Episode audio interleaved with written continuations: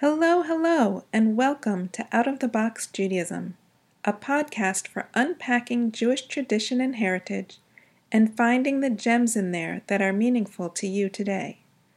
I'm Esther Goldenberg, a life and spirituality coach, author, educator, and mom to two great kids who fill my life with love and laundry and inspire me to see miracles every day. I created this podcast to help shine the light on the wisdom, power, and connection that I see in Jewish traditions and customs, and of course, the Torah. That said, all belief systems are welcome here, Jewish and otherwise. And if Jewish, it is my belief that you can do Judaism exactly the way that is right for you, in your own ever-evolving life and journey, which is exactly what I do. In these episodes, I share with you some of what Judaism has to offer me, and my wish for you is that you will find the gems that it has for you.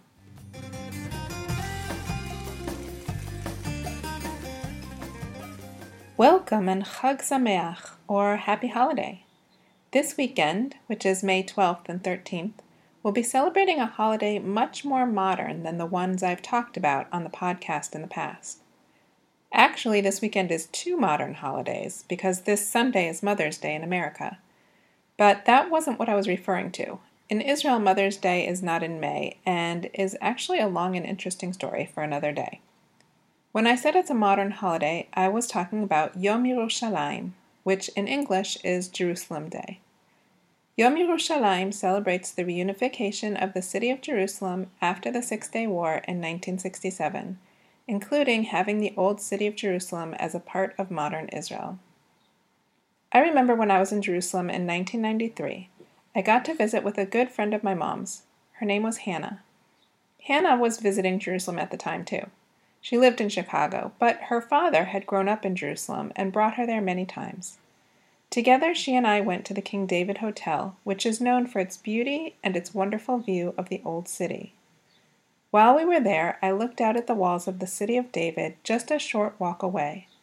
Between me and them was a field with a man with a staff and a number of sheep grazing on the grass. It was nineteen ninety-three, but the view had been the same almost forever. I mean, even before the King David Hotel was there, the Old City had certainly been there, and outside its walls there had been shepherds tending their sheep for centuries. When I stood there with Hannah, I had a feeling of timelessness. But when she spoke, I was reminded that even though the view may have been the same, the situations have been very different. When she'd gone to the King David Hotel with her father all those many years ago, they also admired the view of the Old City, but could only dream of going there.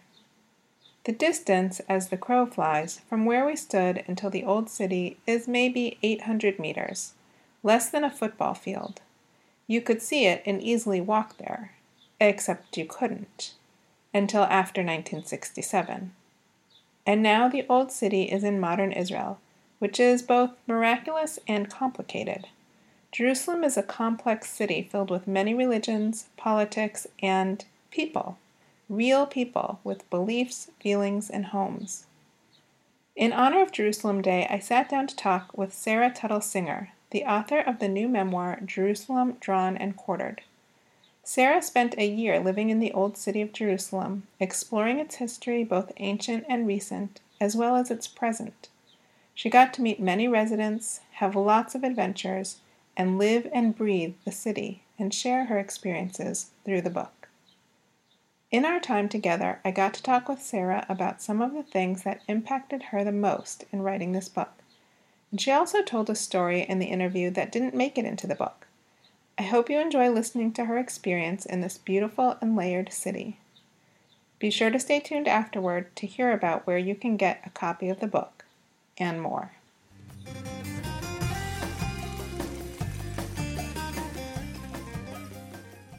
Hi, Sarah. Thank you so much for talking with me today.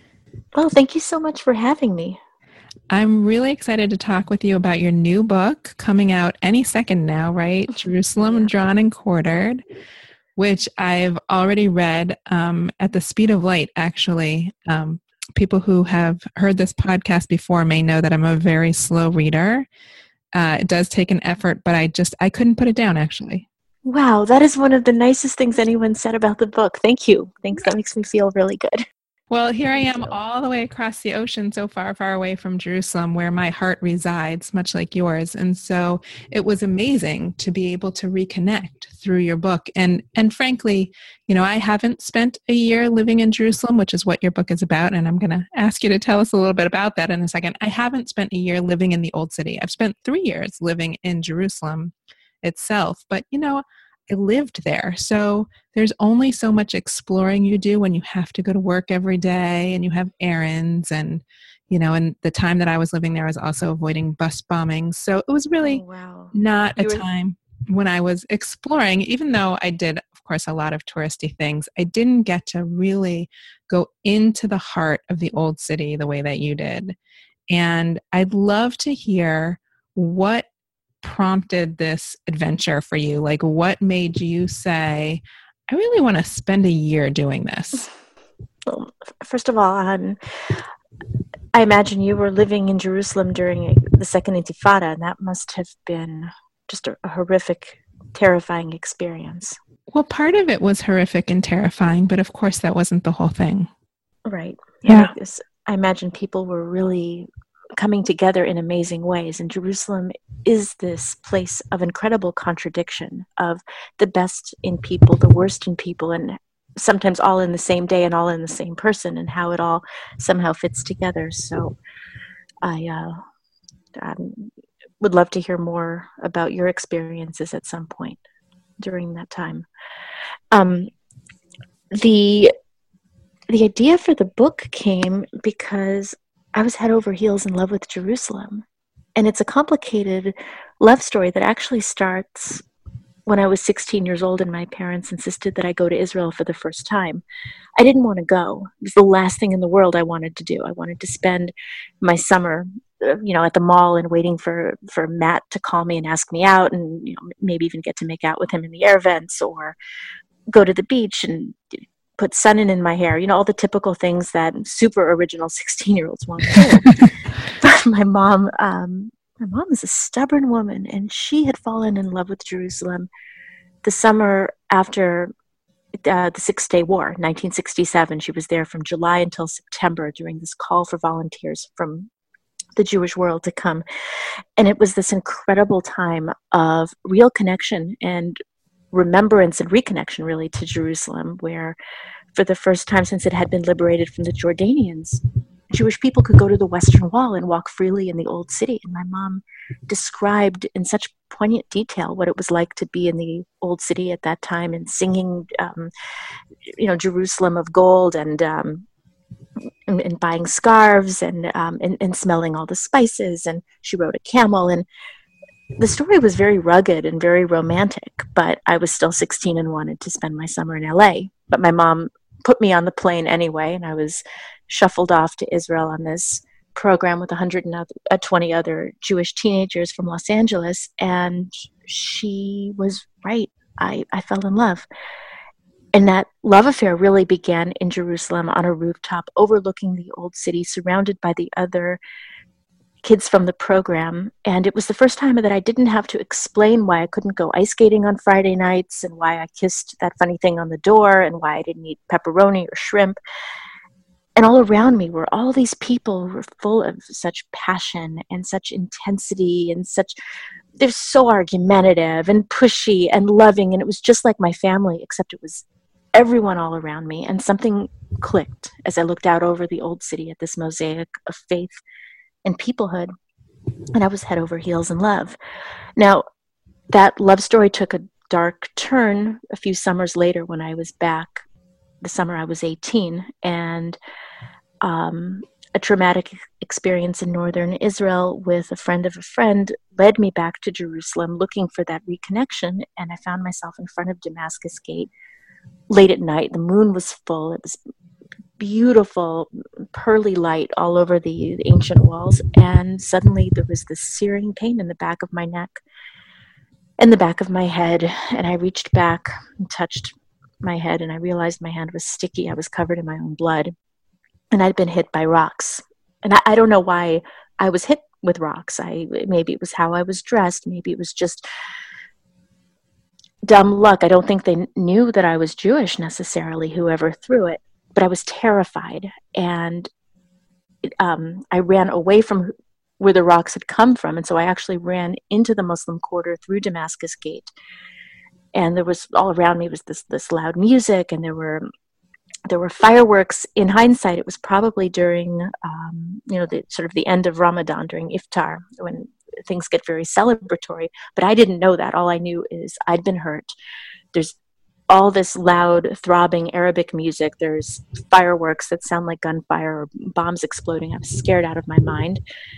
And I swore to myself I would never go back in the Muslim quarter. And I, and then, you know, over the years, then I would visit Jerusalem or visit Israel. I would go to the Western Wall, but I wouldn't set foot in the Christian or the Muslim quarters, and I would just sort of skirt around the side of the Armenian quarter down to, you know, the Jewish quarter and into the Western Wall, because I was scared and I was convinced that something terrible would happen to me over there. But then after a few years of living in Israel, I came um, in two thousand ten, started working at Times of Israel, which is um, you know, an online newspaper based out of Jerusalem. And one of my colleagues invited me to go with him to the Temple Mount to interview one of the um, one of the sheikhs from the Waqf. It actually may have been the Mufti. And I agreed to go because this guy was um, smart, charismatic. He smelled great. Had a crush on him at the time, and I thought it would be really fun to get to spend an afternoon with him. But it didn't occur to me that we wouldn't be going through the regular, you know, entrance through the Western Wall to the Mugrabi, the um, entrance for tourists up to the Temple Mount. I never thought in a million years he would park next to Damascus Gate and we'd have to walk in through there. But that's what happened. And it was a cold day. And luckily it was cold because I was shivering, not so much from the cold, but from fear. And I was able to pass off my, um, my shivering by you know, blaming the weather. I no way did I want to let this colleague of mine know that I was scared. I was trying to play it cool. And as we're walking in through Damascus Gate, back in the Muslim quarter, after fifteen years of swearing I never would set foot in there, he turns to me and he's like, "Hey, let's go have kanafe." I was thinking, oh my God, what what's kanafe? And it turns out that kanafe is this delicious cheese with, with semolina and these spices, and it's super del- wonderful and sweet and yummy. And we're eating this, and surround I'm surrounded at this point by different um, Palestinians in the kanafe place, and I'm looking at them, and nobody's throwing rocks at me. Nobody's stabbing me. No one's yelling at me. No one's looking at me. No one cares. They're just eating their kanafe. And so I started to calm down. And when we left the kanafe place and we're walking down through the road of the Shuk toward um, south, eventually towards the Western Wall, I started looking at other people, at the old guys playing backgammon and the, um, you know, the, the, the mothers scolding their children. And I just saw people. And I wanted to see more of that. And so I would go back over and over again into the Old City, first with other people and then later on my own. And I wanted to know as much as possible. Now, that's when I started to get the idea of actually living in all four quarters, because I thought that would be the best way to get the best sense of things. Because at this point, I knew a lot, but I didn't know enough.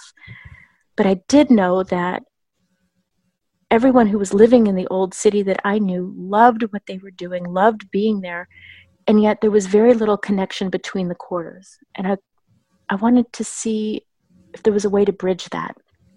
Now, it was one thing to sort of go in on and have that experience just on my own, and it's another thing to actually be able to do that with the excuse of writing a book. And so I was lucky that my agent was able to sell the idea to Skyhorse Press.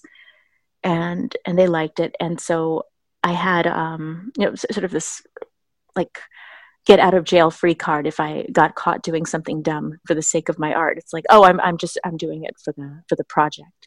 And there were a few instances where um, I think having a project behind the idea was actually very useful.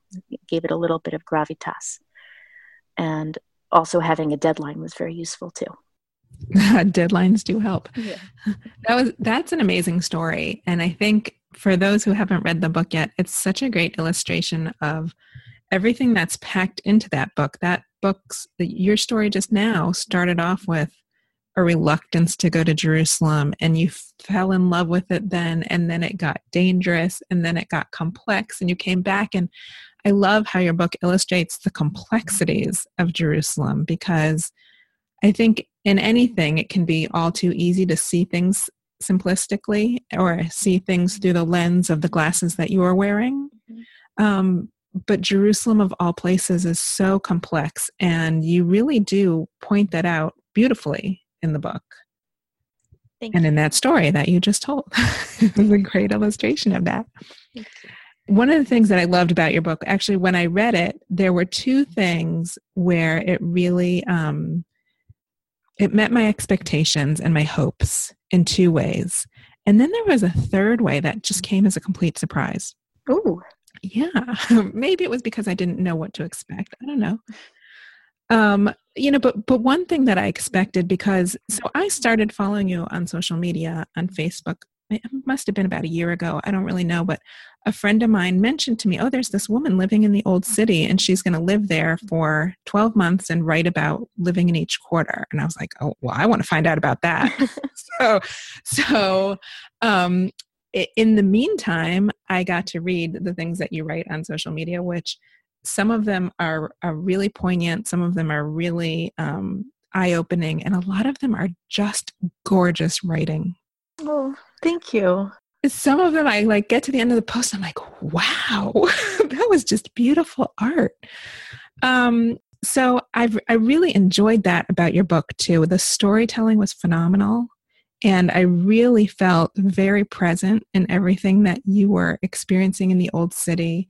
Um, I felt like I was there. That's good storytelling, but I also really appreciated the writing, which is just such a lovely bonus when you're reading. Like, wow, that was that was really nice. Um, so I, I expected that because I've been reading what you write for a while now. The other thing I expected was an enhanced connection with the Old City of Jerusalem, and by extension, Israel. And I definitely got that in spades. I mean, your introduction to the reader of the variety of people who you met and our peek into their lives and seeing the Old City as a real city.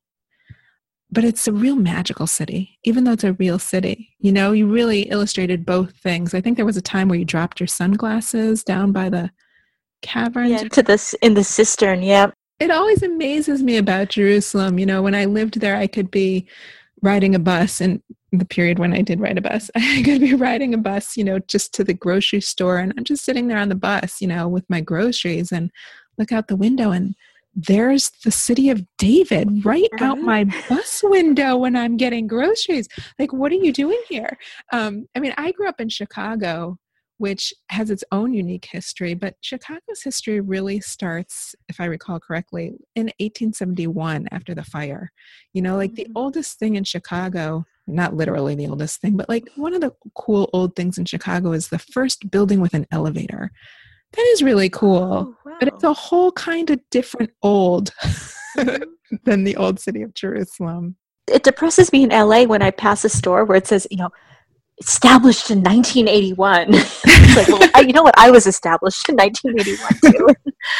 but um, but I, I know what you mean. And Chicago's, you know, um, older than L A, and in New York is even older than that. But still, the the, the history, the the built, the uh, the history in, in stone and in wood, mm-hmm. um, only goes back so far. And I, I'm always amazed at the site of the Old City, especially when you come when you approach it from the north, not too far from sort of the Damascus Gate area, and you see mm-hmm. the light rail, and you can see the uh, the dome of the rock sparkling in the walls, and it's like, wow, ancient and modern, and how is this real? And how how am I so lucky to be there? Oh, it's so it gives me amazing! Goosebumps. Absolutely. I think one of the things you said in the book is something along the lines of Jerusalem is a city of layers. Mm-hmm. That might be a paraphrase, not a yeah, quote. No, that's exactly what I said. Thank you. You read it, yay. but but I, yeah, I so identified with that, because the layers are in every kind of layers. I mean, literally when I got to be there about a year and a half ago with my kids, and we went down by the southern wall, and I hadn't been to the southern wall in probably um, close to twenty years. So, you know, it's still there and it's still old. that that part is still there and it's still amazing. But what wasn't there when I was there twenty years ago were the excavations. And so there were places when we went a year and a half ago where we could like stand on the ground and yet look down to the ground below us as if we were looking through somebody's ceiling into the rooms that were there so many, many years ago. And, and probably beneath those rooms are more. And so there are the physical layers, but there are so many other layers to Jerusalem as well that I just felt like it was such a great description. Thank you. It's uh, it, one of the things I enjoy pointing out to people when I take them around the Old City is like what we're walking on is, you know, we're on, right now we're actually literally on top of a hospital or on top of a church. And my friend um, who sells this incredible silk fabric that he smuggles in from Palmyra, and it's made out of silk and gold. In his store, he um, he has p- part of the floor removed, and it's covered in glass, and you can see the you know the old bones of a church from you know a th- over a thousand years ago. That's just underneath his shop that they found while they were doing some excavations and renovations, and they were allowed to. Uh, to keep the shop, and he chose to display it as such, which I think is really special. Well, another majestic thing we got to do last time is there's a, a store in the Shuk, in the market in the Old City, when you go in through Jaffa Gate. One of the stores has the oldest well in Jerusalem in their store. It's just in their store because, you know, it used to be a well, it used to be a square, and then they built a store. Um, mm-hmm. The store itself is, of course, a few hundred years old. Um, and the well is older because it's the oldest well. I, you know, I don't know what that means to be the oldest well in Jerusalem. I don't know if it got a certificate or what, but, you know, whatever it is, it's old and it's not used as a well anymore, but it used to be. And even those shop owners, um, who their family lives upstairs and they had lived there for generations. And like even their own father had used that well, you know, they had pumped water up from that well. And now there I was looking at that same well. It's been watering people for generations. I know. It just amazes me. And maybe some of our ancestors drew water right. from that very well. That's right. That's right. Well, you talk about your grandmother, your great grandmother. Yeah. My great-grandmother from who um, ended up in Chicago, West Rogers Park, by the way. Oh, wow. And, but she had come to Jerusalem as an au pair back in the early nineteen hundreds, and she had this hot, steamy, sexy love affair with an Ottoman official, on, and she described kissing him on the various rooftops overlooking the Old City. And you can imagine that went over very well with her um, ultra-Orthodox family back in Poland, who brought her back to Poland when they got the news of this, and then they shipped her as far away from Jerusalem as they could ship her, which is why she ended up in Chicago. And she met my great-grandfather, and they had my grandmother who had my mom who had me. So, you know, from my perspective, it worked out great. But um, during that time in the Old City, and, and, and, you know, I'm still there, even though the book is done, I'm still on the days that I'm not with my kids, I'm back in Jerusalem. I'm looking for her ghost. And I think I'm looking for my mom's ghost, too. I feel that when you love something, you leave behind some kind of footprint. And there are times when I can feel their presence so strongly. And it, okay, it might be just my imagination, but I love it. And I love that I'm that there is that connection that goes back to my mother. And, well, also my grandmother had visited Jerusalem, too, and to my grandmother's mother, my great-grandmother. That's strong and enduring and, re- well, really, it's everlasting. Well, this was the third part of the book that surprised me. And by third, I don't mean sequentially. I just mean it was the third element. Mm-hmm. And this is the one that really surprised me. And maybe it was just because I wasn't in the know. But um, I expected this book to be beautifully written because I'd read your work, and I expected it to be a story of Jerusalem, an intricate and intimate story of Jerusalem, and I even expected it to be personal because, of course, it's your personal experience. But what I hadn't expected was the other part of, like, the Sarah Tuttle-Singer memoir. And I have to say that it enhanced the book in a really special way for me. Um, I wasn't looking for that, and, you know, that's okay. But there, what I did find woven throughout the book um, were these special parts where you, I could tell you were connecting with your mother and connecting with your grandmother, or looking to, you know, some of, some of both. And then there was that part again where she got hit in the head with the stone and her head was bleeding. I don't know how many times you brought that up in the book. It was certainly more than once. Um, and other things that had happened that just the story comes up again. And I, and part of me was like, well, there that is again. Why is that story coming up again? And it really brought home for me um, a very real part of this story, because personally, I, I I hope you take this as a compliment. I kind of compare this in my mind to Eat, Pray, Love in a sense, okay? Because it's like your year-long journey, right? And it's got a spiritual component. But and and I know there are people who don't like Eat, Pray, Love. I loved it. I love Elizabeth Gilbert. I think it's a phenomenal memoir. And I think it'd probably be amazing to go to wherever she went, Italy, India, and Indonesia for a year. That will never happen in my life. I will never have a year off where I go and explore the world. There are so many reasons why that won't happen in my life.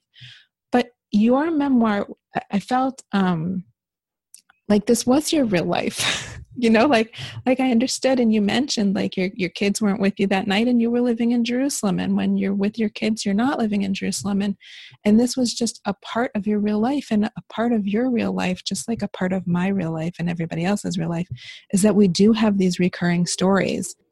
We do have these longings, not just for our ancestral homeland, but like for our own parents and our own close connections. And we do have these um, recurring memories of the negative things that happened in our life. And when we're really lucky, we find, you know, the blessings that come from these, and yet they still can bring us these feelings of pain, like being hit in the head with, with a rock, um, still painful, even though all these other things are going on. And likewise, even though, even though all these other things are going on, there still was that time you were hit in the head with a rock. So I really felt that actually this component of your story being woven through your story of living in Jerusalem and Jerusalem's story added a whole other layer, if I may, to the book. Thank you. Thanks for saying that. And I, I appreciate the comparison to Eat, Pray, Love, because she made a ton of money and was very successful from her book. So that would be very cool. And I take it as a huge compliment. What was so interesting to me as I was writing this book is this wasn't the book I expected to write. But th- again, thank God for deadlines, because um, one month and two days before I had a deadline, I had no book.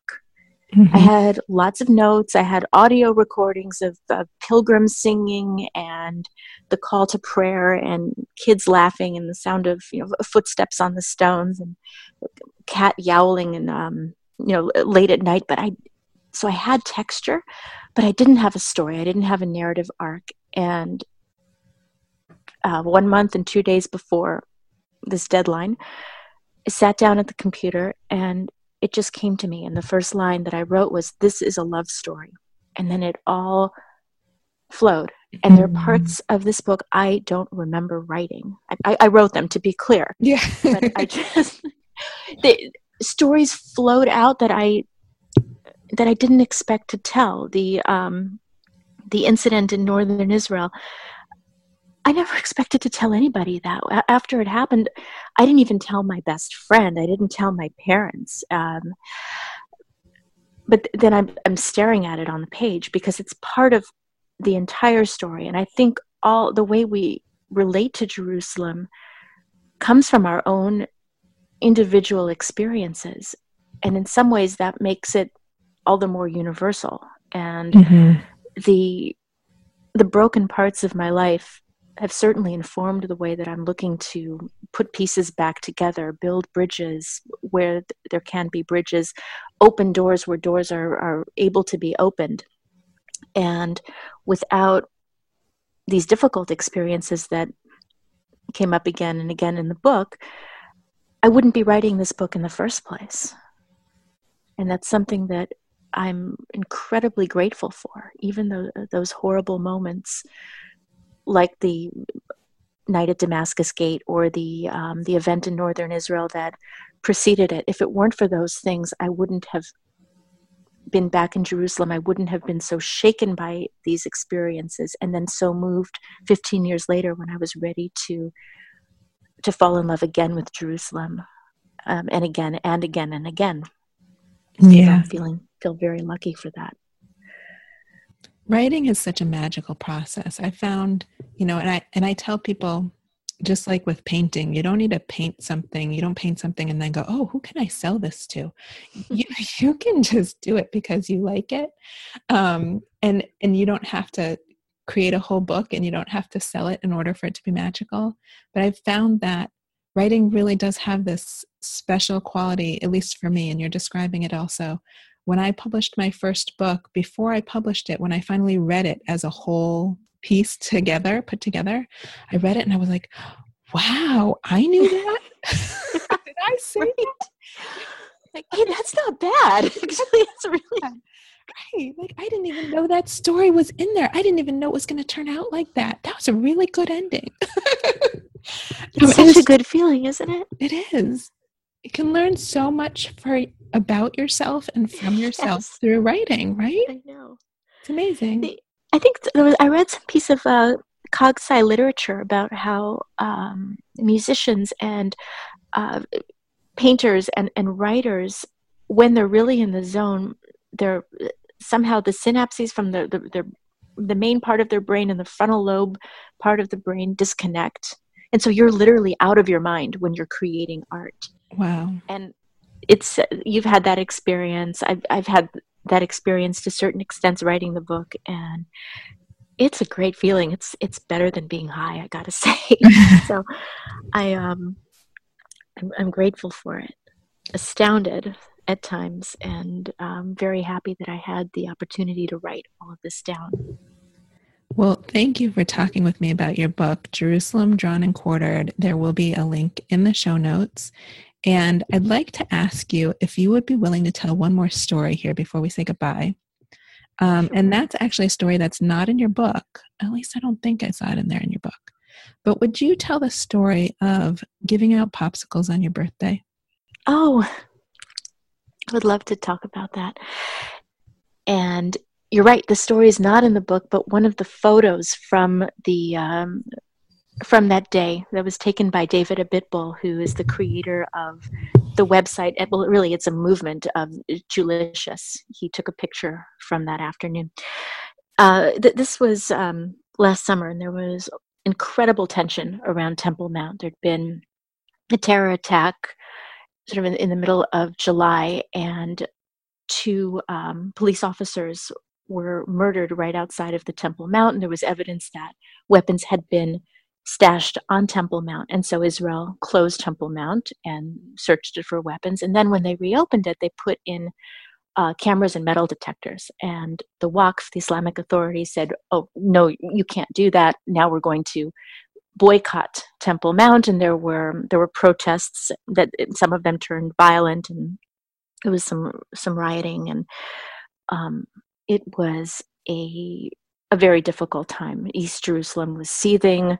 There was another horrific terror attack in um, Halamish on, on a Friday evening. And it was a time of incredible pain and fear and, and distrust and tension. And it was also really, really, really hot. If you've ever been to the Middle East, you know that summers are are They're, they're the dog days. They're the dregs of, of the weather. They're, um, they're, they're steamy, thick, and difficult. And we're also human. And when we're hot, things just get worse. And so I thought it would be a nice idea to hand out popsicles and see what, what would happen. And we, we got together with some friends. Uh, we did it a, a few times. One of those times was on my birthday. And we stood on my favorite street. It's uh, called Al-Wad in Arabic and Haggai in Hebrew. And it, it, that roughly translates to the, the, the ravine. And this is the most, to me, the most beautiful and complicated and fraught artery in the Old City. It's sort of on top of where the Cardo used to be back in um, in Roman times. And it's the street that runs from Damascus Gate all the way to the Western Wall, with um, little streets intersecting that go off to the Temple Mount. So it's the street where, where uh, there's the most traffic from Jewish people going to the Western Wall, coming in from, you know, from Mea Shearim or from the uh, the north. And it's the street that gets the most traffic from Muslim people going to pray at Temple Mount, at, um, at Aqsa. And it's also, we were at the intersection off of Via Dolorosa, where all the Christians are coming in from Lions Gate, and they're carrying the cross, and they're stopping at each station on the way of the cross, following the path that they believe Jesus took on his way to being crucified. So we were right there in the middle of it all, and we were buying popsicles and handing them out to anyone who would take a popsicle, from border police wearing all this heavy protective gear, and um, you know, different yeshiva students coming through, and, and men and women carrying their, their Muslim prayer rugs, going off to to pray at the um, at, at Aqsa Mosque. Or actually, they weren't even going into Aqsa Mosque, because the Temple Mount area was, um, they were boycotting it, but they were going up to the Lions Gate entrance area to pray. And, you know, a priest and a nun, a rabbi, imam, anyone who wanted a popsicle got a popsicle, from Um, an elderly man in a wheelchair to to a little kid. It didn't matter. And people thought we were out of our minds. And people also loved it. And it was incredible to see the reactions. And, you know, the bottom line is we just wanted to do whatever we could to help cool tensions. And that's the only, you know, the, the only thing I could think of doing. I am not in a position to try to negotiate. I have strong feelings, but along, but, but one of the feelings that's the strongest is that we are all human. And despite our differences, we have these very basic needs. And maybe if you can address them, things can cool off for just a little while, just long enough to take a breath and think things through. And it was a tough time. And there was some backlash from members of the Jewish community who really didn't like what we were doing, and they felt that we were um, supporting terrorists, or you know, or um, you know, being nice to en- to our enemies. And I have trouble seeing it that way. These were just everyday folks walking through, and and again, we we gave popsicles to anyone who would take. And it was really nice to see people sort of hang around us with our boxes and boxes of popsicles that we were buying from local merchants in the Old City. And there was no revelation, really, but people were talking to each other. And it, it was cool, and it cooled things off, even for an hour. And it felt really good. That's amazing. And sometimes it is those ordinary it. things. Oh, absolutely. Because those are the, those are the things that life is made up of, right? It's the ordinary days that are really extraordinary. And you have both in your book. So I'm glad that you included both the ordinary and the extraordinary, because it really is a very special place. Yeah. Thank you for saying that. Thank you for reading the book, and thanks for talking to me about it. Did you just love hearing Sarah's stories about Jerusalem as much as I did? One of the fun things about being an author is that I sometimes get to read other authors' books before they're released. That was the case with Jerusalem Drawn and Quartered. I got to read the book about a month ago and recorded the interview a couple weeks ago. And now, Sarah's book is out and available for you to read it too. It was just released a few days ago, and you can get it online or in a bookstore near you. And there's a link in the show notes for you to click on for your convenience. I actually ordered two copies of the book because it's really gorgeous and will make a great gift. The pictures are beautiful and, well, you heard some of the story already. After you read the book, be sure to go to Amazon and leave a review. Reviews are like gold for authors. If you're new to the Out-of-the-Box Judaism podcast, this is the perfect time to listen to back episodes and hear the interviews with the other wonderful guests who have been on the show. Last week, when talking with Kathy Pugh about running in ritual, one of the things we talked about was counting the Omer. If you're listening to this episode when it airs, then we're almost finished with counting the Omer right now.